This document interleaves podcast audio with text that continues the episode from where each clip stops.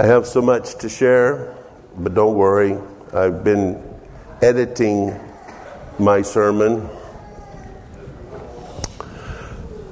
I've been spending a lot of time in talking to the Lord and uh, listening to Him talk back. You know what you have to do to when you're in the presence of the Lord and you want to listen to Him talk back? Be still and know that I am God. I will be exalted in the earth. I will be exalted among the heathens. So if you can be still, it means be quiet. To quiet your mind and your spirit and know that He is God. And listen to Him. And that takes time. Sometimes we don't like waiting. You know, everybody loves that script, scripture about he, that we will mount up with wings as eagles. We shall run and not be weary. We shall walk and not faint.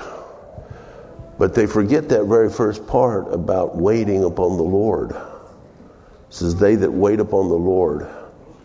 And that's not just talking about when you're in prayers, being still and know that He is God. It's talking about waiting upon God to move.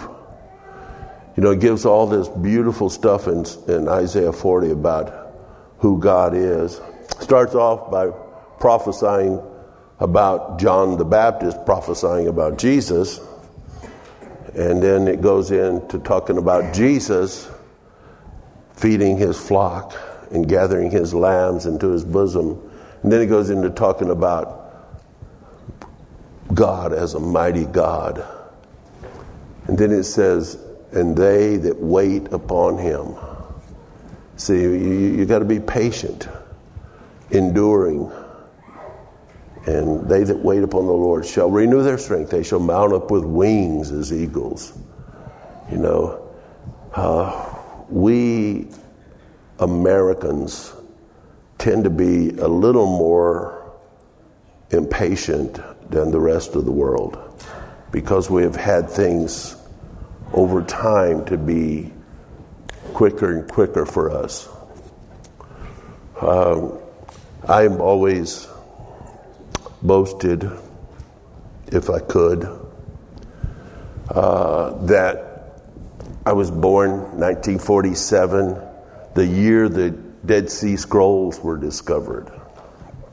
I also boast that my wife, born in nineteen fifty-two, was another year was a year that another major discovery was made of the Dead Sea Scrolls. So, kind of we kind of connect there. And um, but another, another thing is, uh, if you know who Smith Wigglesworth is, uh, is was he passed away in nineteen forty-seven and. I kind of thought, well, maybe I could take up the mantle, you know. Hallelujah. But you know what else happened in nineteen forty-seven? The radar range was invented. And you know what the radar range is? It's cook 'em fast, you know. Get it, get it done. Get her done, you know. And uh, we Americans like to have it done and have it done quickly. Yesterday is not soon enough. And sometimes uh, waiting upon the Lord isn't something we prefer to do. Especially we don't understand it like it says in Jeremiah. In Jeremiah three and four, it says, it is good for you to wait. And it doesn't just say waiting. It said it is good for you to both wait patiently upon the Lord. Man, it's bad enough we have to wait. But then it says wait, wait patiently. So anyway, I've been talking to the Lord and listening to the Lord. And uh, it's been uh, the most amazing time of my life. In two years of ministry at Teen Challenge, ministry before that. Uh And um, forty-one years of ministry here. And I gotta honestly say, this has been the most exciting time of my life. And a few months ago, I was thinking that, you know, getting old, time to, you know, old soldiers never die, they just fade away. Before I forget, we had a request. No, so many people didn't hear your reading that there was a request for that. What that's in the book of the book of Acts, and reading the chapter two there. Would you please stand and read it again? Uh, he was pretty loud the last time. It's just that uh, we didn't we weren't able to pick it up over uh, many other things that were happening at the same time. Acts two. A lot of things happening in Acts two. I like the way it starts because it says, "This is that." This is that. Okay. This is that which was spoken by the prophet Joel. In the last day, God says, "I will pour out my spirit on all people. Your sons and your daughters will prophesy. Your young men will see visions. Your old men will dream dreams. Even on my servants, both men and women, I will pour out my spirit in those days, and they will prophesy. I will show wonders in the heaven above and signs on the earth below. Blood and fire and billows of smoke. The sun will be turned to darkness and the moon to blood before the coming of the great and glorious day of the Lord. And everyone who calls on the name of the Lord will be saved." Hallelujah.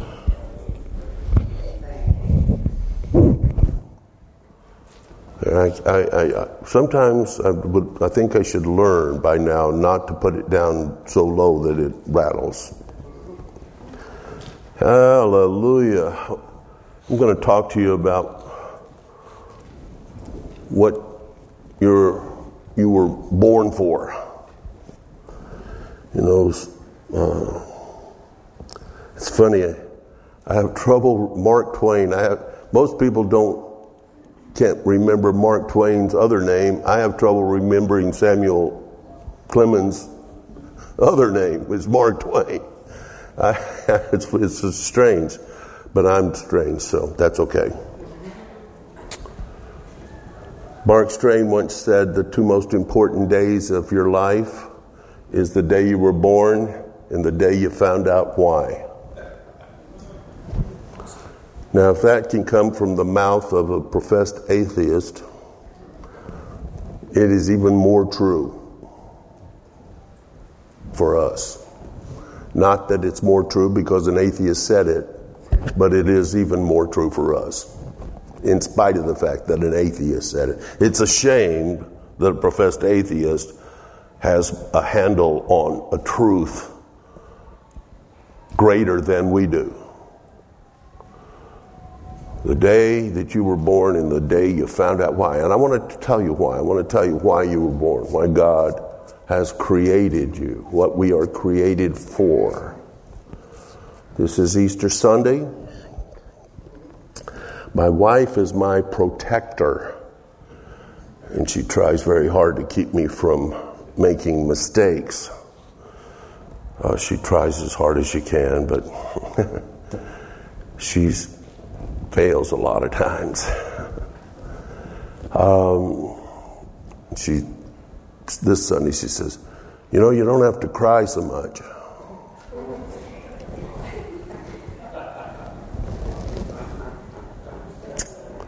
I'm sorry. I this I just preparing this message, I've just wept and wept and wept. Uh, that last song that we sang. It's it's kind of a hymn, you know, rather than a song. I asked them to to uh, ask uh, Ryan to Brian. see, see, I'm already embarrassing myself. Thank you. the the wives are always protecting us. Chris, to play that, to sing that. If you couldn't sing it, play it. It's called The Man of Sorrows. And, um, you know, it's, wasn't that beautiful? Um, I've sung that about, in the last week, probably fifty times. And it's just beautiful. Part of the time I would be in the presence of the Lord and I'd be talking to the Lord and he'd just be blessing me to no end and speaking beautiful things to me, and and I'd be talking to him and and uh, I'd be crying and weeping and all manner of things. And um, I have something to say about that. When I was in the Navy in California, we used to watch, we had a T V room when I was going to F T school, Fire Control Technician School. And there were very few people that watched T V, except for three times, there were three times during the week that people would, the place would be packed to jam-packed. One was Star Trek, and that was when it was first coming out. One was Batman, and I, I couldn't even figure that one out. So, pow! That made no sense to me. It's like I'd walk in there and they, are you kidding me? This makes no sense. And the other one was Kung Fu. If you know what Kung Fu was, it's this Shaolin temple monk who was half English and half Chinese. And he had to flee China. And you're always going back in the past where he was brought up in the Shaolin temple. We break bread every uh, Sunday. And when somebody says, why do you break bread so often? Rather, and sometimes I say to them, well, you know, Jesus says, as often as you do this, you proclaim my death, burial, resurrection, you know. And uh, there's other things. You do this in memory of me. So I share this story with them about this island where he's a boy. And there's this blind Shaolin temple priest. And he's there. And uh, he's, in, he's teaching the boy. And he says, it is very much like the grasshopper in the grass over there. He's, now he's blind. And the boy looks around and he sees this grasshopper in the grass. And the boy says, oh, master, how is it that you being blind can No, can hear this grasshopper that is in this grass over there? And so the Shaolin temple priest says to this the boy Cain, ah, how is it that you cannot? And um, he says, uh, I say oftentimes to people who say, why do you break bread every Sunday? I often say, ah, grasshopper, how is it that you do not? And I could say that to you who may not cry this morning. How is it that you do not? I might say also that when I saw Jay and the Americans, or Jay, singing before he sang, and he was my age then, seventy. I'm seventy-one now, but when he was seventy, he says, when I say, sing Karamia Mine, and my voice cracks, just say, what a pity. So if my emotional reaction to whatever happens bothers you, say, what a pity. I'm going to tell you why you and I were born. Colossians one, nine through twenty-two. For this cause we also, since the day we heard it, do not cease to pray for you, and to desire that you might be filled with the knowledge of his will in all wisdom and spiritual understanding, that you might walk worthy of the Lord unto all pleasing. Did you know you can do that? You can do that. God wouldn't ask you to do that if you could not do that. Being fruitful in every good work and increasing in the knowledge of God. You not only can walk worthy of the Lord into all pleasing and it, and being fruitful, but you can even increase from there. Next verse. Strengthened with all might according to his glorious power unto all patience and long-suffering with joyfulness. Giving thanks unto the Father, which has made us meet to be partakers of the inheritance of the saints in light, who has delivered us from the powers of darkness and has translated us into the kingdom of his dear Son, in whom we have redemption through his blood, the forgiveness of sins, who is the image of the invisible God, the firstborn, leave it up there, the firstborn. It is talking about Jesus being raised from the dead. He is the firstborn from the dead. He was not the firstborn of anything. He was God. But he was the firstborn of every creature. Next verse, please. For by him were all things created that are in heaven. You know, it's interesting because one of the verses, the scripture, one of the scriptures uses that another uh, group or occult group uses to show that Jesus was not God, was the verse before that says he was the firstborn. And if he was firstborn, then he could not have been God. They don't read this ex- this verse. For by him were all things created that are in heaven and that are in earth, visible and invisible, whether they be thrones or dominions or principalities or powers, all things were created by him and for him. And he is before all things, and by him all things consist. And he is the head of the body of the church, who is the beginning of the firstborn from the dead, that in all things he might have the preeminence. Let's go to Revelation four now. Revelation four.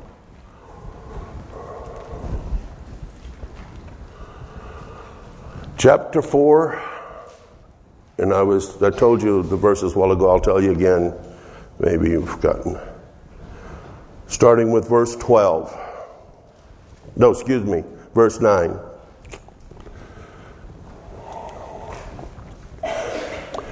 And when those beasts give glory, there's so much before this, but for time constraints, I'm going to just do this. And when those beasts give glory and honor and thanks to him that sat on the throne, who liveth forever and ever. Who's he talking about? Jesus sat on the throne, and God the Father. And when those beasts, excuse me, next verse please. And the four and twenty elders fall down before him that sat on the throne, and worshipped him that liveth forever and ever, and cast their crowns. This is where the group Casting Crowns, God took their name from.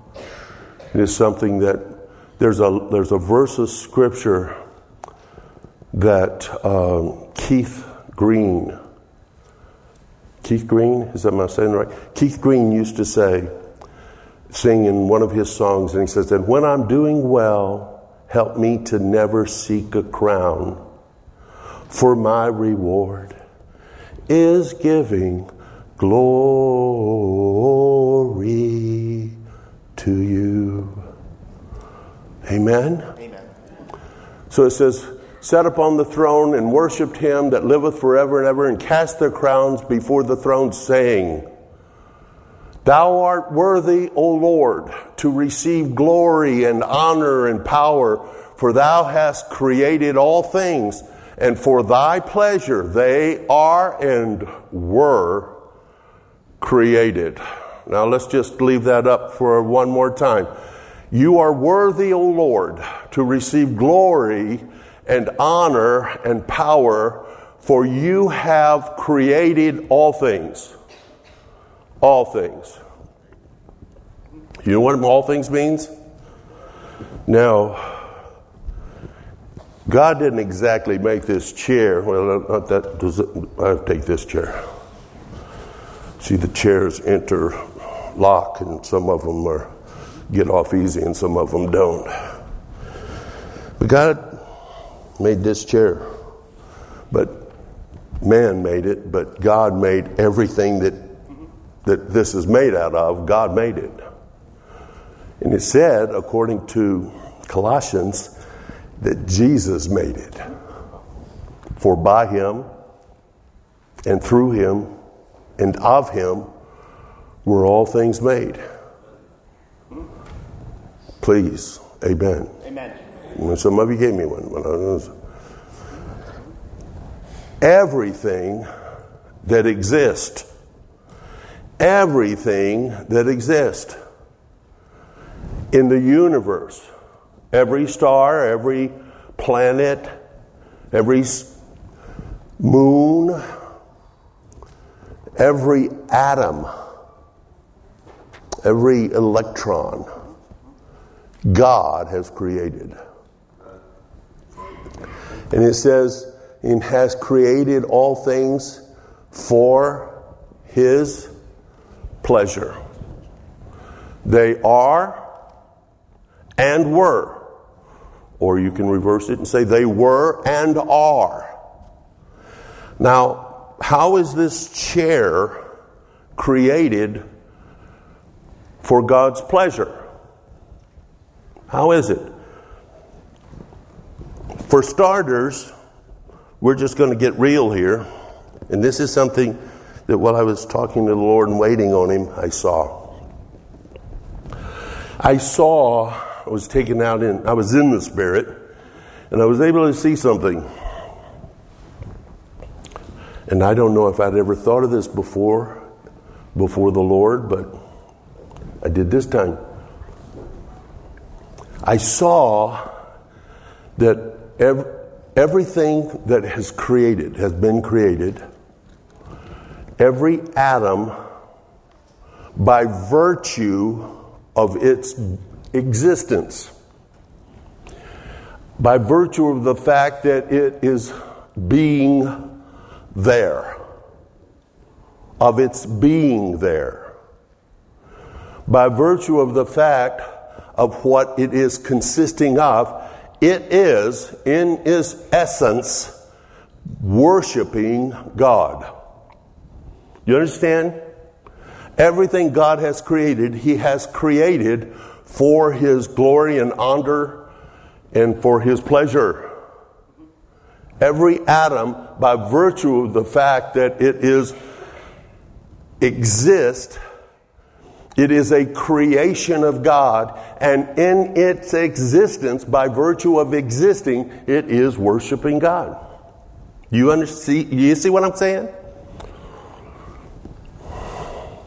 But is it praising the Lord? Well, every blade of grass, every rock, every drop of mineral, every drop of water, every grain of sand, everything that exists anywhere at any time in its existence is, by its existence, is proclaiming the glory of God. We are without excuse, it says in Romans one, that all of heaven proclaims the glory of God. One time there was a man, his name was George Washington Carver, and he said to God, "I want to know everything there is about you." And God says, "In your current state of being, you are unable to know that. But I will show you all there is to know about a peanut." And all, he wrote volumes of books about a peanut, about peanuts. Because there are volumes of knowledge about a simple thing like a peanut. That is one reason I love peanut butter. Just one. Everything was created for his pleasure. But there's another element, though, of that. Because, see, you and I were created, we were born to give pleasure, glory, and honor to the living God. That's what we were created for. The Bible says in Romans, in, uh, Ephesians two ten, we are his workmanship. That falls under the same category as far as meaning is concerned as the word made. But both words fall from the come from the word poima, poimen, poima. We get our English word from the word, the Greek word poima. I'm not making this up. I, I, I learned this in books, okay? This isn't something I'm making up on the cuff. We get our English word poem. We are God's workmanship. We are God's poems. How does God get glory from his poems? How do you, how does a poet get glory for his poems? Well, he reads his poems or he writes his poems and people say, "Wow, that's a great poem." You know? Ephesians three, it talks about as God has an intention that before the, the world and before all principalities in heavenly places, he wants to demonstrate his manifold wisdom through the church. Sometimes he says, "I want to read my poem before the universe." That's you. He says, "I want to read my poem." Brain, Chris Cleveland. Got it right that time. Chris Cleveland, so that I can read my poem to the universe. It's a little like King Ahasuerus says, "Bring Vashti before me. And my friends, so I can show off my queen and her beauty." Vashti said, "I'm not coming in there so he can show me off." He says, "Well, she's out of here." Boy, how stupid could you be? Can you be? How stupid can you be? You are the first first queen. I don't know if there were many others. I think there was only one. You are the queen. You're beautiful. And the king thinks so, and he's with all of his friends, and he wants to show you off, and he asks for you to come because he wants to show off how beautiful his queen is to his friends. And you say, "No, you're not going to parade me around like that." And so he says, "Well, okay, exile her." We'll have a beauty contest, which Esther wins.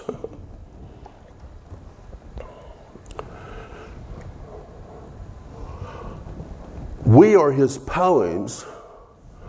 We are his beautiful queens, and God wants to show us off. You see, God doesn't get glory out of the atoms in this chair, except by virtue of the fact that every atom is proclaiming God is God. But he gets glory out of it because one of his poems sits in it. You see, he gets glory by me being grateful that I have a chair to sit in. Do you understand? By me being grateful for everything that I have comes from the living God. Are you with me on this? Or is this just is this just too A B C for you? Or is this just way out there too far? So I was listening and I was listening and I said, God, there's another song. Let's see if I can get this right, because I've been trying to re-memorize it. Harry and I was going over it in the communion, or the when we were doing communion. George, you were getting in it into it too, I think, Rodney. And we used to sing this song. And it goes like this. You alone are worthy, God, of power and glory. You alone are worthy of my days. My days. Not praise, my days. You know what that means? My time. You, and then the second verse says, or the second part of the chorus says, praise. You alone are worthy, God, of power and glory. You alone are worthy of my praise. Here's the verses. I will make my life a psalm for you. I will fill my lips from the cup of truth. King of life, I choose to walk your way. You alone are worthy of my days. You alone are worthy, God, of power and glory. You alone are worthy of my days. You alone are worthy, God, of power and glory. You alone are worthy of my praise. If you knock, I'll open wide the door. It's my heart's desire to sup with my Lord. King of light, I turn you not away. You alone are worthy of my days. You alone are worthy, God, of power and glory. You alone are worthy of my days. You alone are worthy, God, of power and glory. You alone are worthy of my praise. Take these feet to run the, the race for you.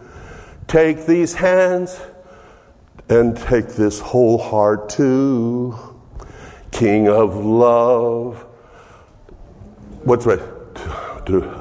No, no, no. King of love, I'm yours at work and play. You alone are worthy of my days. You alone are worthy, God, of power and glory. You alone are worthy of my days.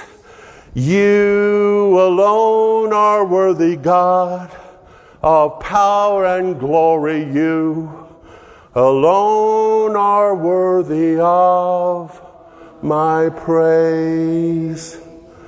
Hallelujah, hallelujah. Hmm. A little problem happened. God created everything, and everything was pure and clean. And Adam sinned. And do you know the Bible says it not only corrupted mankind, but it corrupted his future generations and us too, so that you and I could no longer be what God has created us to be. We could not please him because we were not worthy to even please the living God.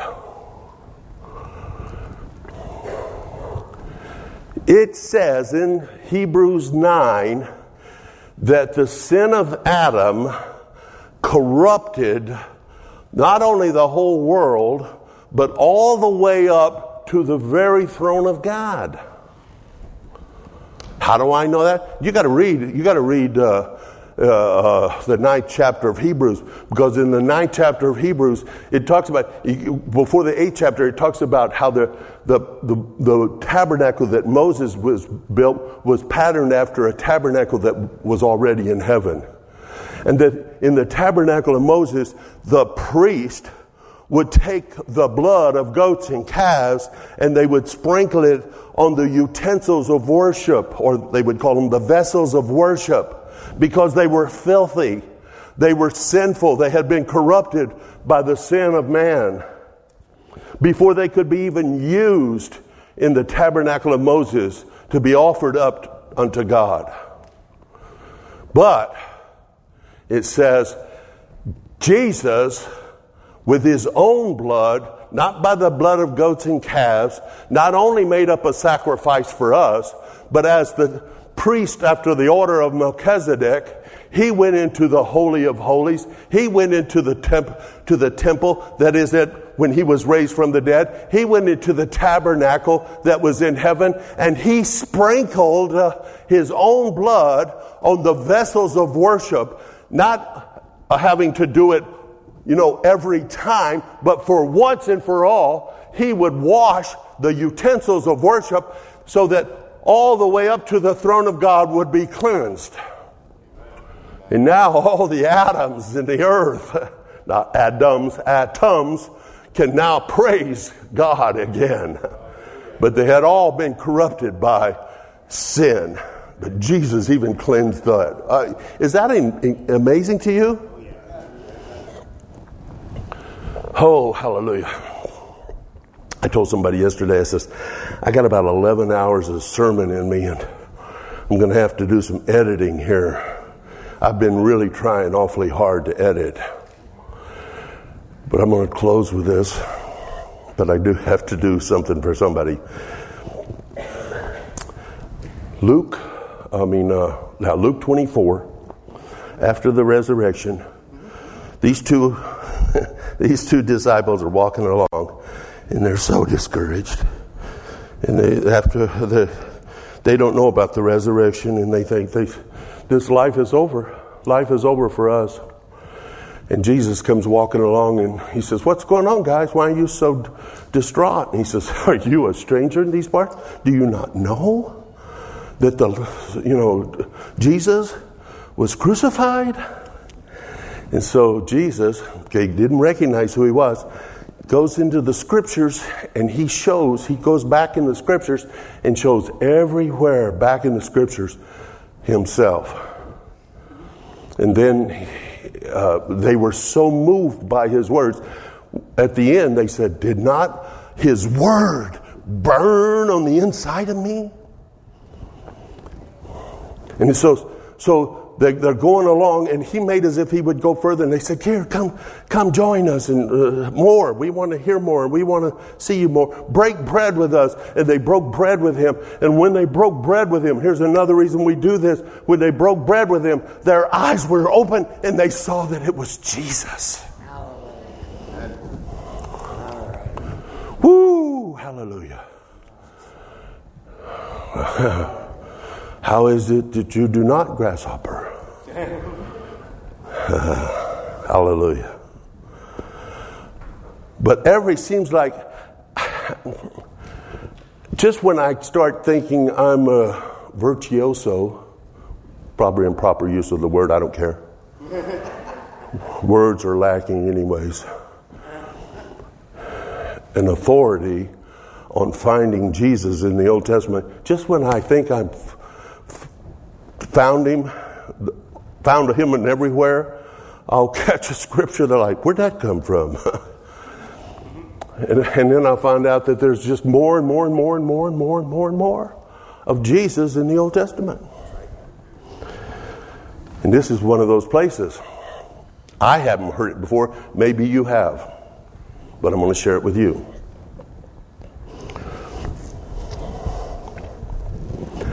Jacob wants to go back. And he wants to go back to where his brother lived. But after what he did with his brother, he knows that that's not, that could be a, that could be the last thing he does. Then he finds out that his brother is waiting for him to come back, hears of his coming back, and he's got four hundred guys ready for him. Now he's really scared. And so he starts to, God, God, help me with this. And a guy comes along. He doesn't know for sure. He just thinks it's a guy. But he thinks it might be an angel. Or he thinks it might be God. So he starts wrestling with him, fighting with him. And he, they fought all night long. One time the guy tried to get away, and he wouldn't let him get away, so the guy just put his thumb on his hip and pew, and broke his leg or something. Just hurt him real, real good. The guy kept wrestling. He kept Jacob kept wrestling him. By the way, the name Jacob means deceitful liar. Got that meaning from what he did to his brother. It literally, literally, I'm not making this up. So he wrestled all night long, and the guy says, I got to go. I will not let you go until you bless me. Now, at this point in time, if I'm Jacob, I'm thinking a blessing, my, my, uh, a pretty good blessing would be like a thousand soldiers, you know, under my command. So what is this? Okay, uh, I'll, I'm going to bless you. And so what does he do? He says, what's your name? He knows what the guy's, he knows what Jacob's name is. He says, my name is Jacob. He says, not anymore. Your name is Israel now. Israel, now you can look this up in many books. I'm going to tell you what it means. And I know the meaning. Okay, I am authority on this particular thing. And I know all the other names you might find. It means Prince of God. You know what prince means? If you're a prince, you are a son of... No. What is a prince? Son of a king. So he says, that's, that's your... I would have thought at that... No, prince...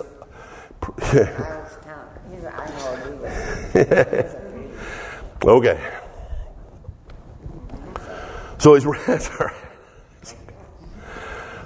Don't distract me. I'm having enough trouble. Listen. You're doing well good. Thank you. I love you so much. I love you too. Listen, she doesn't mind if I do that. If you're thinking like my my wife said, don't do that to people. I know. I'm sorry, honey. No, that's what she likes. She likes when I sweat. Yeah. Yep. Yeah. That, and she she doesn't mind when all this motion and commotion she makes up here. She likes me because it doesn't bother me. Go for it, gal. Make all the noise you want. It's okay with me. Make a joyful noise unto the Lord. Amen. So he says, I'm going to, this is the blessing you get. Your name deceitful liar is now going to be Prince of God, Israel. I would have thought at that time, you know, that ain't going to put no food on the table. I'm going to meet my brother.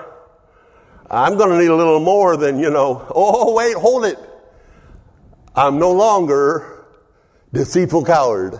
I am now called Prince of God.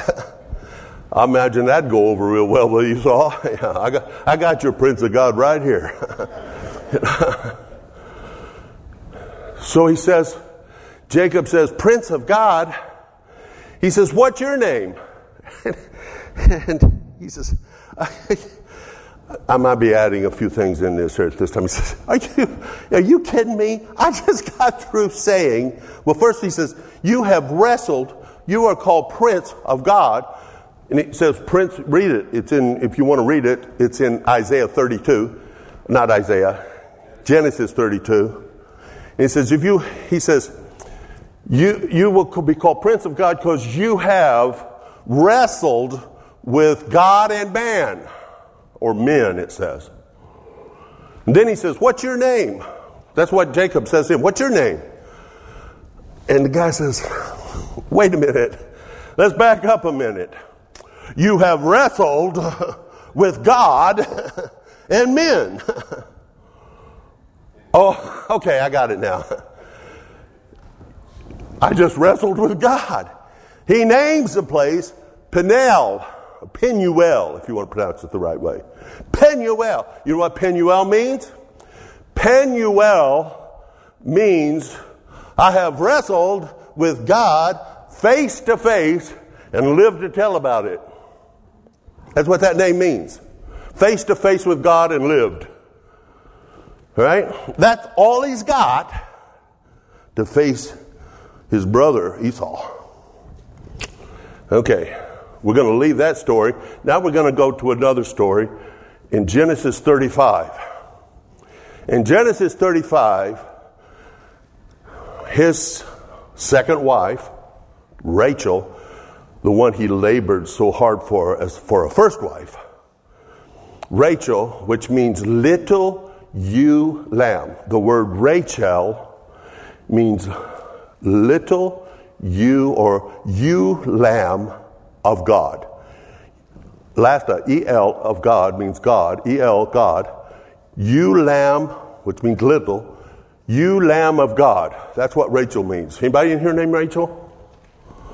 If you know somebody named Rachel, it means ewe lamb of God. Ewe meaning, you know, like E W. Rest of it. You Lamb of God. The ewe lamb of God is having her second child. Not going too well. The nurse reassures her and says, don't worry about this. God has told me that the child's going to live. Boy, that's reassuring. She's kind of worried about herself at this point. She's going to die. She dies right after the birth. And so what does she say? Okay, now, the Prince of God is married to the Lamb of God and has a son who she says, I want you to name, I want him called Ben-Oni, Ben-Oni, Ben-Oni, B E N O N I, which means son of my sorrow. Because I'm dying and I'm going to die to give birth to my son. And I want him. Now this is love of my life. All of my life I've lived for this woman that I labored. I labored fourteen years to get this woman because I love her so much. And she's going to die. And with her dying breath, she says, name him Son of my sorrows. And he says to her and the nurse, nurse wife, the midwife, no, he shall be called Benjamin, which means son of my right hand. Now, the Lamb of God gives birth to a child, a man child, calls him son of my sorrow, the prince of the king, prince of the king, the son of the king, says, no, he shall be called son of my right hand. If that doesn't describe for you the crucifixion and the resurrection, I don't know what to. The Lamb of God, which takes away the sins of the world, dies for the birth of her son, the son of my sorrow, the son, the, the name of that song that we said is the Man of Sorrows, because Jesus was the Man of Sorrows that died for our sins. Hallelujah. Do you see the Old Testament? I have found, I have been spending such time with the Lord, everything, everything speaks out of, of, that, that testifies to the Lord. Every good, every bad thing, everything I see, God has a lesson.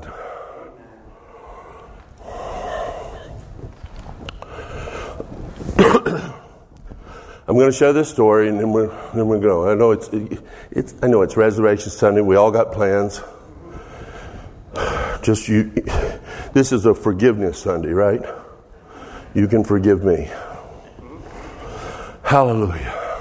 Get my breath, because I'm going to need it. Glory to you. Hallelujah. Thank you, Jesus.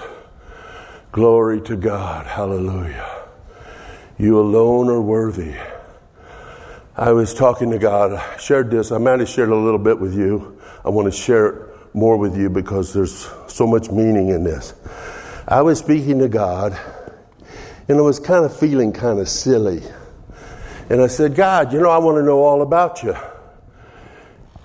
Now, you say, Pastor, Can you, you're going off the deep end here. Yeah, probably. You know. But, you know the song, They're Coming to Take Me Away? That was because his dog left him. If I, if a guy can go be taken away by men in long white coats, uh, I can go because I've been in the presence of the Lord. I'll, I'll take that. So I've been in the presence of the Lord. And just in the last couple of months, it's just been amazing. So it's kind of silly one time, and I said, God, I know, I know you smell things because our prayers are fragrances bottled up in heaven. I think I shared this story one time. But do you taste? Do you have, do you have taste, Father? Does Jesus had taste on earth. Did he have like a favorite food that he liked? I know they didn't have Mexican food in Israel, so it'd be kind of hard to have a good favorite food. I said, God, you have a favorite food? You have a favorite taste? I said, do you have a favorite song? And I'm not just talking about worship song, you know.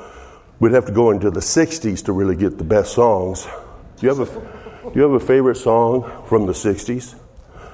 You know, and I was being kind of giddy and kind of silly. And he's kind of looking at me there, you know, and I said, you have a favorite color? You know, you know how you try to make small talk when you're getting to know somebody? I just said, I want to get to know you better. He says, right there in my word, you know. I said, okay, yeah, I know. But I just, I just, I'm just asking, do you have any of those favorite things in your life? One time he says, where, where are you going with this, Don? And I said, I, I'm not going anywhere. I just wanted to know if there's some things about you that you could share with me that we could get closer with.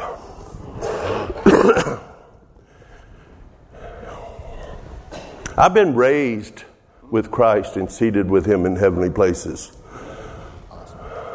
I believe it. So I talked to him, okay? So, he says, Don, I do. Uh, he says, I have a favorite color. I have a favorite song. I asked him if he had a favorite car. I said, I like fifty-seven Thunderbirds. He says, I have a favorite car. I have a favorite movie. I have a favorite food. And I'm like, really? He says, yeah. Yeah, I do. I said, well, what are they? He says, it's you. And I just almost lost it. Because, see, God had already showed me something. I'll share with some of you who haven't heard this yet. We're saved by grace through faith. Grace is the Greek word charis, which means favored. It says in Ephesians that we have been predestined to be adopted children. And then it goes on to say, we are accepted in the beloved. In the beloved means in Jesus. We are accepted. And that word accepted is the Greek word karatou. Karatou means highly favored. It's not just favored, it's highly favored. It's like it's like grace on steroids. Somebody said, somebody told me that. It's like grace on steroids. Which means when God told me, God told me this, Don, you are my favorite. I said, ooh, wow. Well, that feels pretty good, God. He says, every one of my children are my favorite. You are God's favorite. You are his favorite song. And I said, what do you mean I'm your favorite song? What do you mean I'm your favorite color? He says, because I have nothing going on in the universe but my family. You're it. That's why the Lord watcheth and pondereth your goings, and he knows all of your goings. He says, Don, I am watching you every second of the day over you. You're it. I got nothing else going on the side. You're it. But God, I'm going to go more on this. this is, but God, what about glorifying you? You're it. You are what glorifies me. You are what brings me glory. I said, God, I've been in, I've been seeing in your word that I was born to love you. I think there was a song, I was born to love you. I was born to love my God with all my heart, with all my mind, with all my strength, with all my ability, with all of my body. I was born to love my God. I was born to love Jesus. Yes. Yes. That's what I was created for. And I've told God, I want to do that. I want to love you with all my heart. There's one thing, though, I said I can't do. I said I never can love you as much as you've loved me. Because you gave yourself. One time I said, I said to God, I said, God, how much do you love me? And you know what he said? This is God talking, talking. And I said, how much do you love me? And he said, this much. And he pointed at Jesus. Right. He pointed at his son. He says, that's how much I love you. You are bought with a price. The precious blood of Jesus Christ. You are not your own. You belong to Jesus Christ. But I got another thing for you. He belongs to you. Woo, hallelujah. Yeah. He belongs to you. Oh my God, I worship you. I said, I, I you know, I, I kind of, sometimes I want to dispense with the, the protocol. I want to dispense with coming in his presence with thanksgiving and praise. I want to dispense with coming by the precious blood of Jesus. I want to dispense with all the proper things that you do. And I want to just get down to the nitty gritty. And I want to say, God, I love you. I love you, Lord. I don't, and I said, is it wrong for me to say I don't wor- I don't want to say I worship you? I do worship you. You are worthy. You worth, worship means worship. What is God worth to you? He's worth everything to me. He's worth everything. He's worth everything. But I don't say anymore, I worship you. I say, I love you, God. And it's the same thing. He has shown me that when I say, I love you, Lord, I am giving glory to him. Amen. Hallelujah. There, if I love the Lord my God with all my heart, You say, wait a minute, what about giving glory to him on earth? When I love the Lord my God with all my heart on earth. I, I had a time when I said, God, I don't want to leave. I didn't have this experience about heaven. I didn't have this experience about saying heaven was so good. I didn't even see heaven. And even time when I thought about heaven, I said, I don't want to go see heaven.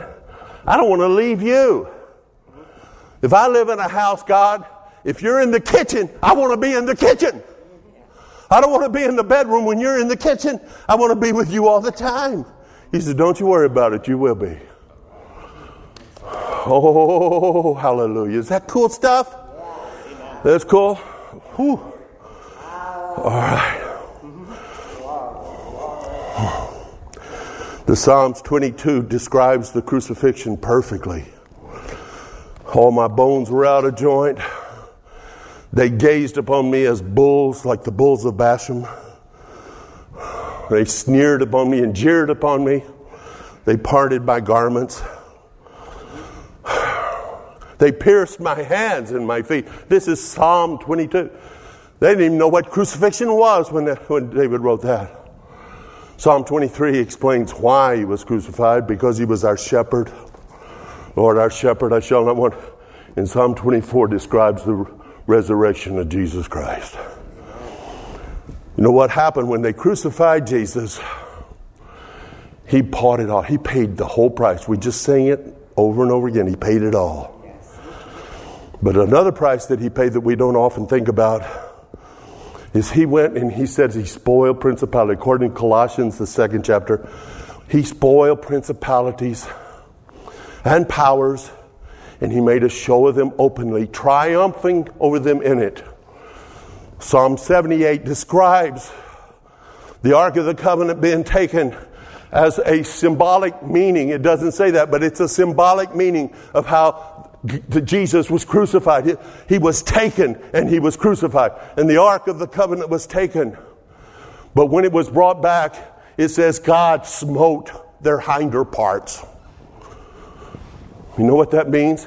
Is when Jesus boiled principalities and powers and he made a show of them. It's talking about in the resurrection. He made a show of them triumphing over them. He smote. He, now this is something I believe. But I don't want to argue about it because I don't. It doesn't matter to me if you don't agree with me. Because there's something else that's far more important to me now. But I used to believe that, that the whipping, you know, when they whipped him, when Jim Vin Diesel, is that right? Vin, not Jim Vin Diesel, the guy that played him in The Passion, Caviezel, Jim Caviezel. Close enough. They plated his back with this steel metal plate, and then they plated stuff over it so that it could look like skin being ripped apart. And while he was being whipped, one barb went around and caught his rib and tore it. And he had to be, had to take off for days because he says he never felt such excruciating pain. One barb. His beating, the crown dug into his head. And then the crucifixion was supposed to be the one of the most horrible deaths you could imagine. If that's all that happened, and I say that that's a plenty for me. I don't think that's all that happened. I don't think it's what all. I think he went to where sin would go. And where sin would go. That's kind of my Billy Graham. And would sin would go. Is hell.